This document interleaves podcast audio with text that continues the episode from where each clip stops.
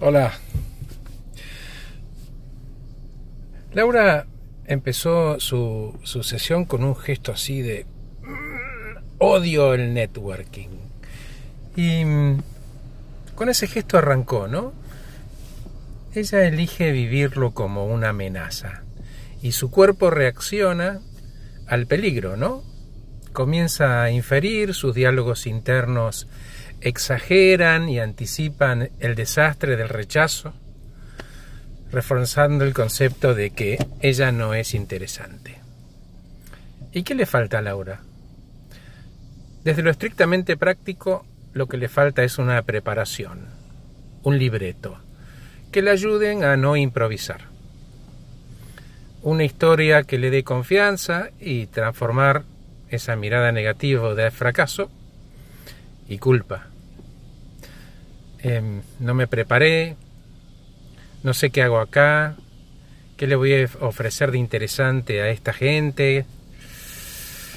Que Laura ame y odie el networking con todos los matices entre medio depende de sus conversaciones internas y además de sus experiencias, las experiencias que vivió.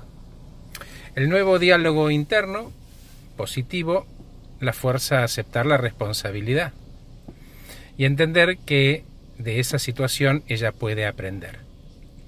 Le propuse entonces a Laura ir de a poco y elija una acción sola para quebrar esa charla negativa que tiene respecto de ella en el proceso de construir una red. Entendiendo cómo es el trabajo de ella y cómo le gustan los procedimientos, le pregunté si este objetivo fuera un proceso, Laura, ¿cuál sería el primer paso? Encontró confort en la pregunta, le cambió la cara y reemplazó la amenaza por curiosidad. Eh, lo segundo, sabiendo que en su trabajo le pregunté si este objetivo fuera un proceso, ¿cómo empezaría? Este procedimiento pautado con números romanos al mejor estilo Laura era muy rígido porque estaba diseñado para ese escritorio ubicado en los confines de su cabeza. Pero bueno, era un primer paso, convengamos, ¿no? Leí por ahí que los introvertidos conectan. Imagínate, Laura, que sos como uno de esos libritos que tienen puntos y números y que hay que unirlos para lograr construir esto que vos querés. Cada punto es una pregunta inteligente tuya que tu interlocutor responde y al escuchar vos aprendés. La palabra tiene esa magia, Laura, conecta. Me dijo, bueno, la voy a pensar. Me pongo en una situación de espectadora, no me expongo. Ok. Mira, eh, Laura, si pudiste con el networking cara a cara, el virtual es mucho más fácil. Y eso fue lo que hizo el truco por completo, ¿no? Ella entendió. Y le dije, Laura, algunas sugerencias. Primero, trata a los demás como te gusta que te traten a vos. Segundo, bajar la expectativa. No todo el mundo le gusta hablar con todo el mundo.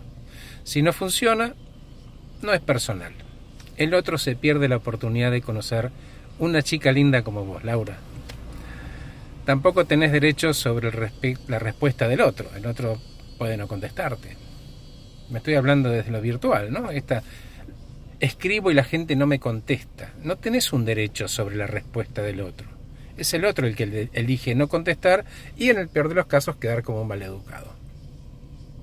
Si no funciona tu método para conectar, busca otro, rápido. No te quedes forzando lo que no funciona, porque vas a seguir teniendo los mismos resultados. Adaptate. Eh, esto no es estándar, es a medida. No supongas que van, va a venir a golpearte la puerta, olvídate.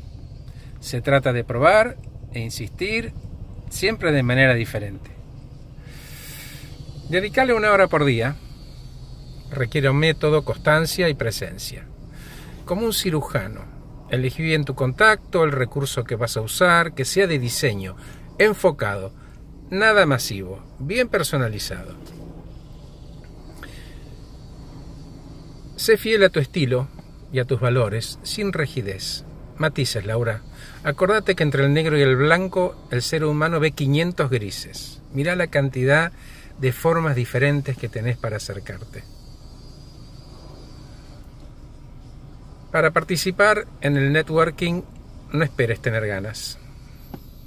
Es un proceso virtuoso de todos los días mínimo una hora.